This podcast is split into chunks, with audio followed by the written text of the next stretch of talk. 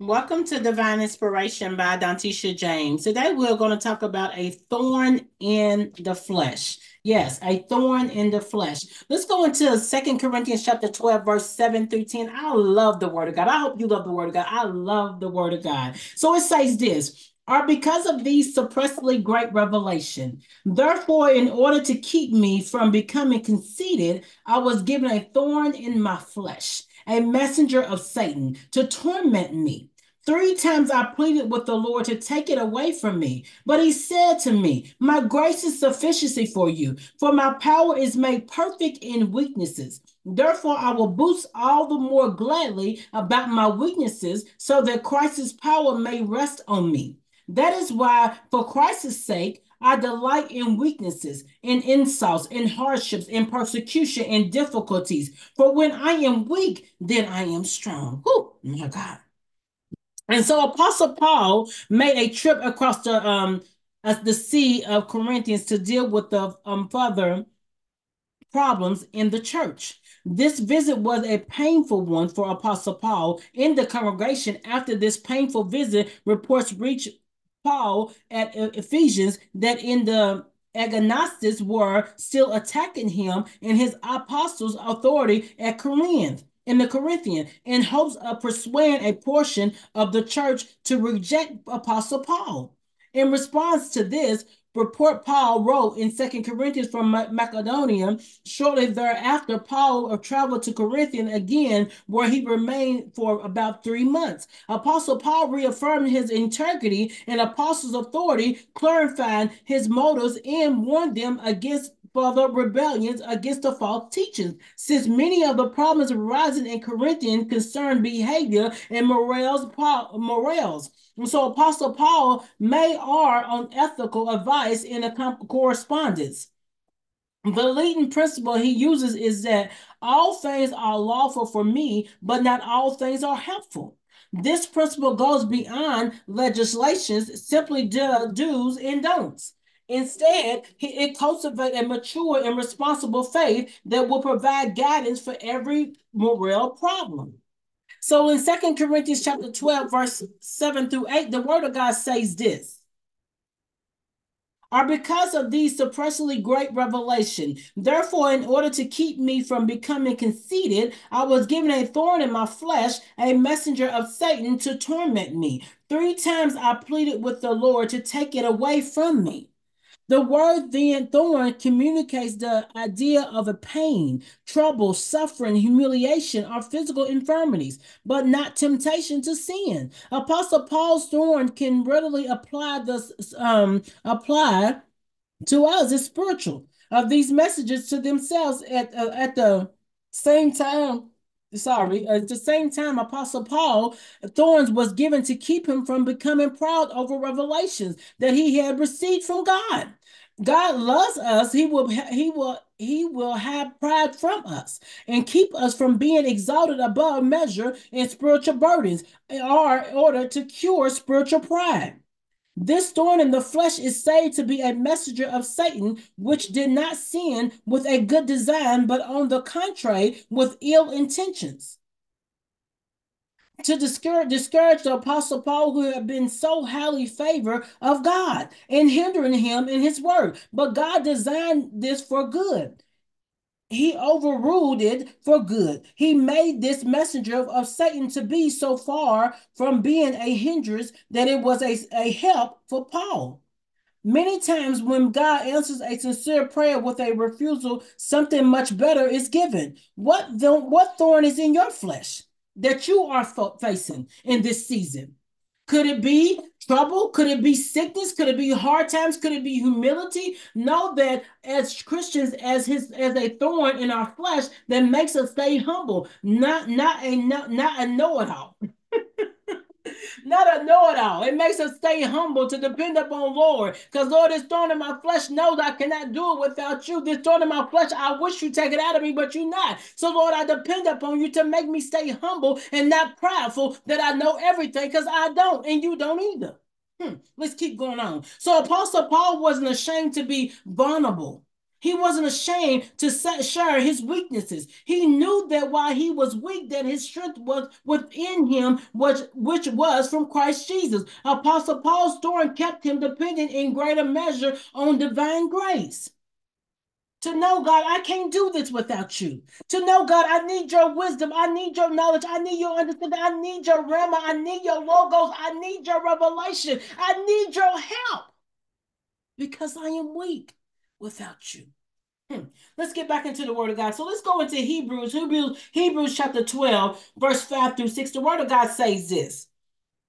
And have you completely forgot this word of encouragement that addresses you as a father addresses his son? It says, My son, do not make light of the Lord's discipline, and do not lose heart when he rebukes you, because the Lord disciplines the one he loves, and he chastises everyone he accepts as his son. We don't talk about that that much in church. everybody want to hear about blessings. Everybody want to be encouraged. Everybody want to be lifted up. but many people don't talk about suffering in church. Many of us don't talk about chastising in church. Many of us don't talk about our weaknesses in church. But Apostle Paul is telling us in the word, it is better for us to boast about our weaknesses. It is better for us to boast about our, our, our persecution and our afflictions. Because when I am weak, then I know I am strong. Because greater is he that's in me than he that's in this world. Because I know I cannot do it without Lord Jesus Christ. So sometimes in the church, yes, we need to hear suffering. Sometimes in the church, yes, we need to hear correction. Sometimes in the church, well, yes, we need to hear our Heavenly Father giving us a thorn in our flesh because we depend upon Him and to show our weaknesses that without Him, we are nothing but filthy rags. Hmm. Let's keep going on. And so the chastising of the Lord are a sign that we are God's children, an assurance of God's love and concern for us. We may I'm sorry, we not we may. There are two possible consequences of the Lord's discipline. We may endure the hardship God leads us through, submit to God's will, and continue to remain faithful. By doing this, we will continue to live as God's spiritual children. Ensure his holiness, it will yield the fruit of righteousness. We may despise the discipline of our Father and rebel against God because of the suffering and hardship, thereby fall away from God. Under God's will, trouble may come as a result of our spiritual warfare, with Satan as a test to strengthen our faith in our works as a pre preparation for us to comfort others and to manifest the life of Jesus Christ. So let's go back into Second Corinthians chapter um 12 verse 9 through 10 the word of god says this but he said to me my grace is sufficient for you for my power is made perfect in weaknesses. Therefore, I will boast all more gladly about my weaknesses so that Christ's power may rest on me. That is why, for Christ's sake, I delight in weaknesses, in insults, in hardships, in persecution, in difficulties. For when I am weak, then I am strong. So to be highly favored means to be highly graced. It doesn't mean you are better than another person. It doesn't mean that I am better than another person. It doesn't mean you will suddenly avoid or rise above all problems in life. That is a lie. That's not true. You're still going to deal with problems. You're still going to deal with issues in life. It means we have been touched by God's grace, me being highly favored by the grace of God. Look at some of the examples of T.D. Jakes. He says this: if you are hanging, if you are hanging strong in your marriage, even though there are difficulties, you are highly favored. If you have children in the home, out of the home, who are making good choices and reaching upward to be better themselves and be productive in society, you are highly favored. If you are holding down a job that helps put food on your table and pay the bills each month, you are highly favored. If you got a college degree, you are highly favored. If you are, if you have a spouse you can lean on, or a friend you can confide in, or a bathtub you had you can hide in for a few moments of peace each day, you are highly favored. Why? Because you did nothing to earn or deserve these blessings. We are receptants of God's grace. Let me say it again. We are receptants of God's grace. The greater our weaknesses in trials for Christ, the more grace God, give, God will give to accomplish his will. Let me say that sentence again. The greater our weaknesses and trials from Christ, the more grace God will give to accomplish his will. What he gives is always sufficiency for, our, for us to live our daily lives, to work for him, and to endure our suffering and thorns in the flesh. As long as we draw near to Christ, Christ will give us his heavenly strength and comfort us. We should boost and see internal value in our weaknesses, for they cause Christ's power to rest on us and live within us as we walk through life towards our Heavenly Father. Let's go back into the Word of God. So in Second Corinthians chapter 12, verse 10, it says this That is why, for Christ's sake, I delight in weaknesses, in insults, in hardships, in persecutions, in difficulties. For when I am weak, then I am strong. So when I am weak, then I am strong. See, we think that we have to be strong, independent, and think we are supposed to carry these problems on our own. But the devil is a liar. Let me say it again. We let, we let me say we, we want to be strong. We think we should be strong, independent, and think, think that we can carry these problems on our own. But the devil is a liar. No, God said when we are weak, then we are stronger. It is his power that gives us strength to not give up. It is His power to help us stay in our marriage. It is His power to help us get back into school. It is His power that heals our brokenness. It is His power that paid us, paid for us to be saved by His grace. It is as children of God we boast about our weaknesses to shame the devil. That didn't stop me because I had a divorce. That didn't stop me because I was a teenager mother. That didn't stop me because my dad abandoned me. That didn't stop me because I came from poverty. But God, but God, but God saved me. And when we are weak, then we are strong. If we are believers in the Lord Jesus Christ, what we all need is remember that our God's promises that is, with, is within us. And so my question for you today, what thorn are you flesh that you're dealing with in your flesh? Do you know that the thorn in your flesh is for us to stay humble and depend upon God? Do you know that God knows your weaknesses? Do you know that God already know what you're dealing with in your circumstances? And that thorn in our flesh means we need to stay humbly dependent upon God. And when we don't stay humbly and depend upon God and we choose to reject God and when we choose to rebel against God, that means we deal with consequences of the choices that we choose to make.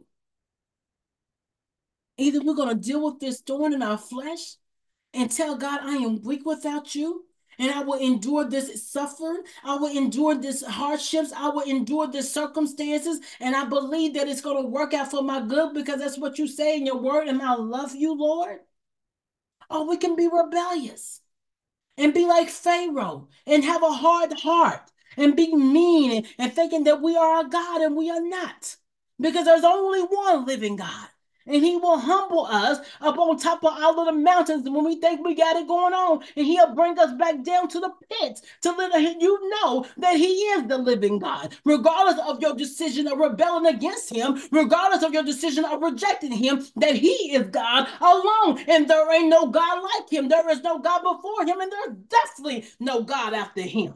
He is god alone. So to realize as god's children that we all have a thorn in our flesh, if we be honest with ourselves.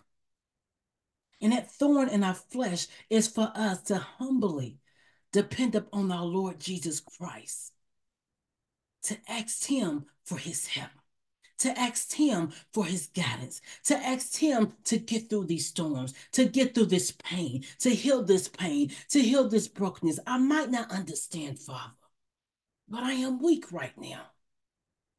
Please help me be strong where I am weak. Please help me be effective where I am weak. Please let your glory shine through my weaknesses, Father. Because when we are weak, then we are strong. Do you believe what God says? Are you going to believe your circumstances or your situations? But as for me and my house, we will serve the Lord through good times, through bad times, through suffering, through joyful moments, every season we will serve the Lord and he will get us through it because we are the child of the Most High God. And the thorn in our flesh is to remind us we need his grace, we need his help. Thank you so much for listening to Divine Inspiration. God bless you. Bye.